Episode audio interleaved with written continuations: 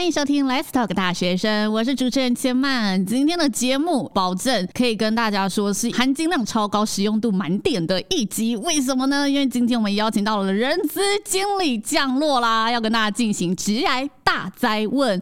无论你是在呢准备企业实习，还是兼职打工，又或者呢是现在毕业季快到了，你准备要投入职场，有任何关于履历、面试、求职，甚至呢到实际踏入职场后的方方面面、妹妹嘎嘎，都会在今天的节目当中进行讨论。今天也邀请到了一零四人力银行的人资专案经理 Abby。大家好，我是 Abby。那目前呢，在一零四负责教育训练跟猎才单位的招募的这部分。那今天非常高兴可以来这边跟大家分享找工作的大小事。Abby 今天准备的相当齐全，所以相信可以带给大家相当多实用的资讯。今天也邀请到了青年代表，要替所有的大学生来问出心声。欢迎王洋。嗨，我是之前出现过，然后一直在称台北市立建国高级中学热度的王洋。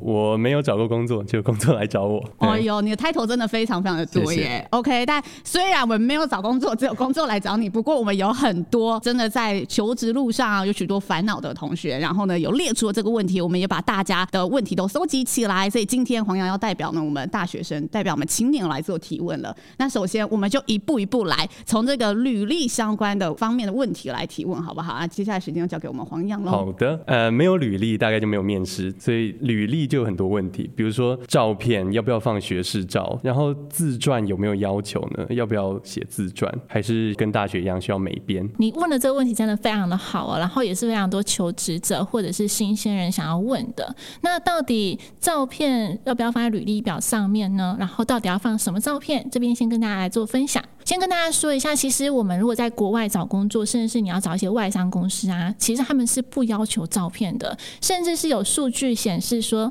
果你放了照片，他反而 reject 的几率是比较高的哦。为什么？因为他们好像有一些就是种族啦，或者是那种歧视的一些问题，你的履历表上面有照片，他反而就是会有一些限制。哦，他想要保有公正性，没错。但是台湾的企业是不是都还是会想要有照片？没错，这是恰恰相反的部分。对，其实像我们自己公司内部的主管，或者是我以前待过一些公司哦，呃，主管他们还是会对于履历有没有照片这件事情比较重视。那回过头来，到底能不能放学士照？其实我自己会建议啦，如果说你是刚出社会的新鲜人，就是你可能刚研究所毕业或大学毕业的话，你真的就只有学士照，那 OK 没有问题，你当然就可以放。可是呃，也是会有一些主管就是会看到学士照就会说啊，这个。还有点青涩哎，这个适合吗？哦，oh. 对，所以其实像我现在在看很多履历，虽然说他刚大学毕业或研究所毕业，可是还是很多求职者会帮自己去准备一个就是比较专业的形象照。那这个部分当然就会加分。嗯、拍这个证件照的那个服装啊，嗯、一定要西装啊，还是一定要正装吗？其实我自己会觉得说不用太过于就是很拘泥，说一定就是要西装领带这样子。像是有一些女生，她可能就里面是白衬衫或者是说 T 恤，那外面。可能罩一个就是西装外套，其实看起来也是蛮专业的。那当然就是上一点淡妆啦等等的。那我觉得这部分其实就还蛮加分的。嗯，简单干净为主。对，简单干净，然后重点就是你的相貌端正，然后让人家看出你的有眼睛鼻子这样子。那我们黄刚刚是不是有问自传题？你的自传题是想要跟我们专家来请益什么呢？自传如果没有特别要求的话，一定要写吗？内容要怎么拿捏？像是申请大学，很多人就会诟病说，永远开头都是家庭小康。这就很像我们在写论文的时候，一定会写在这个科技爆炸的时代，对不对？好像就是大家的开头都会是一样的。其实我这边也想要分享一下，就是我们找工作，它其实像谈恋爱一样。那我们来想想看哦，你有没有曾经有过一见钟情的经验？我们在一见钟情的过程当中，好像就只会被他的外表，嗯，说蒙蔽两个字吗？心动，心动哦。可是我们还是会希望说能够进一步的去认识这个人，对不对？那其实我们在面试的过程当中，他也是一样哦。如果说我们这只是从履历表里面看你的工作经验，然后以前做了什么工作，其实我们没有办法去了解你这个人的 personality，他到底跟公司的价值契不契合？哦、那因此回归到自传，如果说你能够在自传里面就能够去展现你的个人特质，然后你的家庭一点点的背景，因为我们都会觉得说，每一个人的养成一定是从小时候的家庭背景有很大的关系。所以你家里是不是小康这件事情有很重要吗？其实没有很重要，反而是父母对你的教育观念跟教育态度，这个可能还是比较重要一点点的。有些人就会说，诶，因为我可能家里是排行老大，所以让我自己成为一个有独立自主的个性，让让我自己可能在未来的职涯上面可能有独立选择了一个机会，带出背后的价值和影响，这样子。没错，所以其实我们就可以从履历表，然后自传里面去慢慢去带出你是一个什么样的人，那甚至是你为什么会想要踏入这样的一个职涯方向。但如果有一些学生他在履历的时候，他发现我完全没有经历，哎，我也没有任何社团的过程，我就是好好专心读书而已。我只写特质的话，还有什么其他的可以加分的东西？那我觉得你要回过头来看，你今天 apply 的这份工作，他工作的内容是什么？哦，对，他如果说是行政助理，那他是不是就需要呃细心的人？那你就可以在你的自传里面去表述说你是一个细心的人。那你可能大学的时候还是会有参加一些社团，或者是说在班上里面至少有当干部的经验。就从生活琐事里面去举例，这样子。没错，了解。嗯、那网友，我们还有看到大学生什么问题吗？接下来就是履历的内容，跟职位不太相关的技能要放进去嘛？比如说我在新生杯排球赛连发了六分，但是我要申请的是研发类的工作，我应该写进去吗？因为我觉得还蛮厉害的。好，这个部分的话，其实我觉得。我们也可以就是认真的去思考下一层，就是你今天放新生杯，你刚刚说是什么排球赛？排球赛对不对？那它是不是一个团队活动？哦，对不对？嗯、那它是不是就可以去代表说你是一个很注重 co-worker 的一个人？哇，对，所以其实你在每一个过程当中，其实你写的这些东西都是有意义的哦，不是说你今天想写就写，你想要 show off 你自己而已。我觉得自己在找工作的过程当中，你一定会非常的迷惘，然后也不晓得说我到底我的优势是什么。但是你就是可以从我们的这个职缺的工作性质，然后跟工作的内容里面，慢慢的去表列你自己的优点跟优势。那讲到列表的话，我们在列表上面履历格式啊，因为有些人在格式上面就会。就哦，我好像要做的很漂亮，或者是说我一定要做的让大家看起来觉得哇，超级特别、超级不一样。到底履历上面是我用一般格式就可以，还是我一定要做一本像作品集一样才可以去面试呢？其实我觉得这个部分在目前来讲，可能就没有这么重要。一零四这边其实我们也有就是推出新版的履历编排的一个功能，这个部分。嗯、那其实我们都可以透过一零四的这个功能，把你的履历表把它绘出来。那其实绘出来的那些内容，其实它就是相当完整的，包含你过往的一些经历啦、自传啦，或者是说你有没有什么证照，其实它都有。那我这边会比较建议的是，假设你今天只是要应征的一般职缺，它可能不需要作品。集，那你可能就不太需要再额外的去准备你自己的履历表，除非你今天可能要面试的是一些国外的外商公司，那你可能就会有一份英文的履历。那你就可以把它就是夹带在我们的连接里面。那另外的话，像是如果你自己本身是设计系的，或者是说影音的那种相关科系，然后是有作品集的话，那作品集这部分你当然就要额外的让大家看到你的硬实力嘛。那我们如果这个履历顺利的被我们人资看见了，然后哎，真的打电话跟你说亮亮亮，哎，恭喜你可以来我们公司面试喽。这时候到面试的时候，黄洋，我们大学生提出了什么问题呢？面试就不得不。决定要穿什么，像是我读的是传播科系，嗯、然后就有人说不要穿西装。我自己之前曾经做过一件事情，就是我很想要去一家公司，然后呢，我就是有一天在下午的时候我就请假，我特别去那家公司附近绕绕，偷偷观察他们员工穿的是什么。嗯、那我后来就是按照他们的这样子的一个 style，然后就去面试，他们就会觉得哇塞，你根本就是我们的人吧，对不对？嗯、那你是不是马上就中了？那接下来除了这服装问题，接下来就是到面试现场要怎么回答问题，嗯、真的很难。尤其是很多面试官会喜欢问最后有什么问题想要问，他到底想要我问什么呢？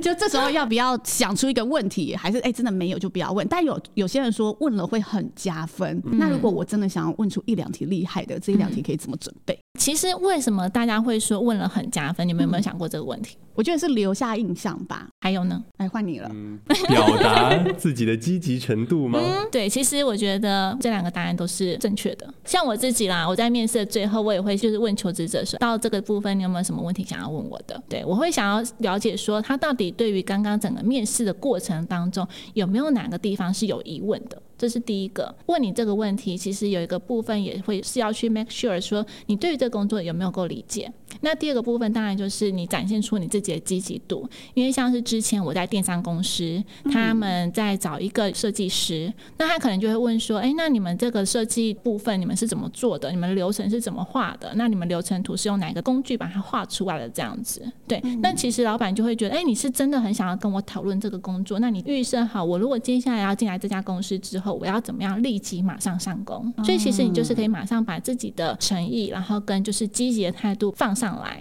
那当然，老板就会觉得天啊，这个年轻人实在太棒了，我很希望他马上加入我们。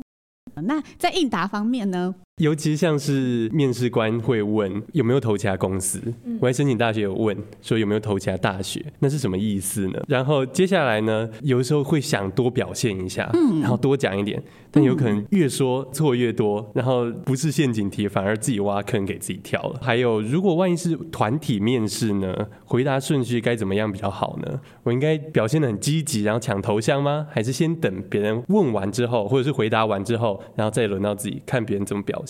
当面试官问求职者说：“哎，你现在还有在其他公司面试吗？”其实就我自己来说，是我对你很有兴趣哦。嗯，对，因为我才会想要知道说我的竞争对手是谁，但他有没有可能开的比我还要高的薪水。我就会再问下一步是，你那边已经收到 offer 了吗？嗯，他们有没有跟你说最后什么时候必须要回复？因为其实现在就是一个抢人才的时代，不是只有求职者你们在找工作而已，我们也是在抢我们想要的人才。嗯，所以每一个人才他手上可能会有三五个 offer，那这几个 offer 里面，他就会去思考说，到底哪一个 offer 是最适合我的？那我们就会去看到，第一个是他到底他投了几家公司，那我们竞争者是谁？那第二个是他是不是都投同职？之类的公司，嗯，因为其实这个部分的话，它对于一个 position，它如果是很明确，像是他就是想要做行销企划，他是不是投各大公司的行销企划，还是说他行销企划投？业务也投，对，对他完全都不聚焦，那就代表他是不是根本就不了解他自己要做什么事？嗯、对，所以刚刚就是黄洋也有提到说，哪些问题要不要回答，然后会不会多说多错？嗯、你就是在每一个环节里面，其实你都要去思考，说我今天回答这个问题，我我有没有就是让自己好像陷入了一个坑里面，我没有办法去回答，然后我也不晓得为什么我的逻辑会是这个样子的。嗯、因为其实面试官他们也是面试了这么多年，然后面试了千百个人，对不对？嗯、所以他们其实要。如何在二三十分钟，甚至是一小时里面，然后就去判断这个人他到底适不适合我？所以其实我们心里面有很多小剧场哦。对，不是只有你们而已哦。因为其实我觉得大学生会提这个问题，应该是害怕我跟你讲说，我还有其他公司在应征，会不会好像我很花心、很三心两意，让你觉得我没有想要你？但其实我很要你。那一方面又觉得，嗯，但我也好想替自己拉抬身价哦。我觉得大家心里求职者的剧场就是这样子。但其实我也遇过蛮多求职者会说，哦。其实我还是有其他的公司在面试，但是你们是我的第一个首选。哦，懂得放线放长线钓大鱼，对，对不对？刚才的第二题是说，团体面试的时候，回答顺序要怎么样表现会比较好，才可以让自己在团体里面是出众的那一位？其实，在团体面试里面，我们也很重视几个部分哦。第一个就是你的主动积极性。嗯，那第二个就是你有没有办法在短时间里面把我们的问题都很聚焦、有逻辑、有条理的把它讲出来？有些人他就是他逻辑思考能力很快，他马上就可以 get 到就是我们的面试官他想要问的问题跟重点是什么，嗯、所以他当然就可以马上打头阵的举手，然后就回答的还蛮不错的。可是有些人就是思考型的人，那怎么办？其实这个时候我就觉得你们不太需要就是硬着头皮让自己还在还没有准备好的状况之下就硬要回答，嗯、对，因为那反而。会暴露出你自己的弱点，所以其实我觉得他还是会因应到每一个人的个性，然后跟他在那个阶段对于这个问题的，就是掌握跟把握程度。那当然，如果说今天是有三个面试者，其实你最好也不要留到每一次都是你是最后一个啦。接下来就难免要谈到薪水了。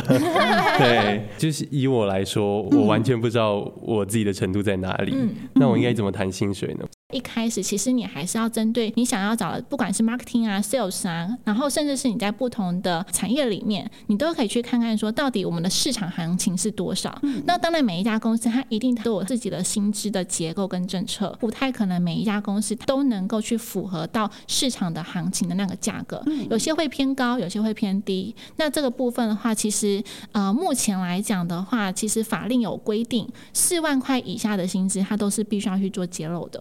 所以，如果说是比较安全一点点的回答，其实你自己在投履历的时候，是不是就会去注意到到底这个薪资的 range 是哪里？有一些求职者他们也会很聪明，他会再重新说一次，因为我在求职网站上面看到这个薪资的 range 是多少到多少，那这个部分是我能够接受的。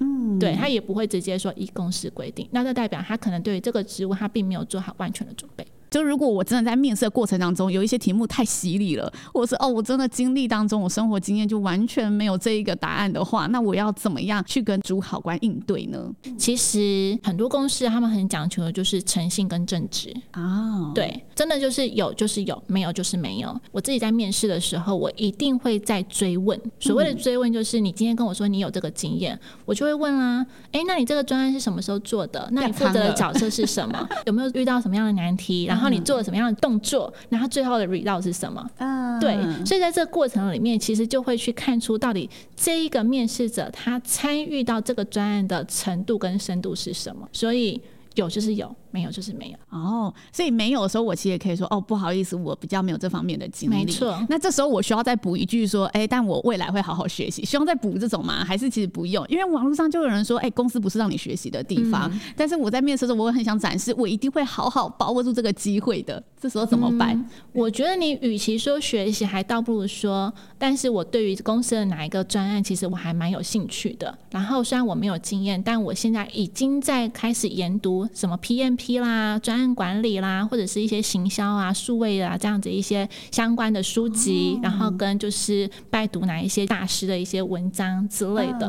嗯、呃，虽然说没有实际的硬实力，可是你对于这样的 knowledge 还是有一些经验值的话，其实我觉得还是有加分，哦、代表说你是一个学习不间断的人。对，而且这个很重要，是你讲出了一个具体的行动。对，就我真的现在在做这件事情，我不是未来要学习，甚至是你还可以讲到说，哎，准备要考什么样的证照，然后或者是说我真的。就是在上什么样的课，其实那都是能够再再去展现出你对于这个 position 的一个企图心。那今天呢，我们职场大灾问的部分跟大家呢聊了许多关于履历啊以及面试上面的准备。在下一集节目，我们一样会跟大家呢探讨更多关于呢职涯的方方面面。那呢，黄洋也会继续代表我们青年来替大家提问，请大家记得要锁定我们下一集节目喽，拜拜。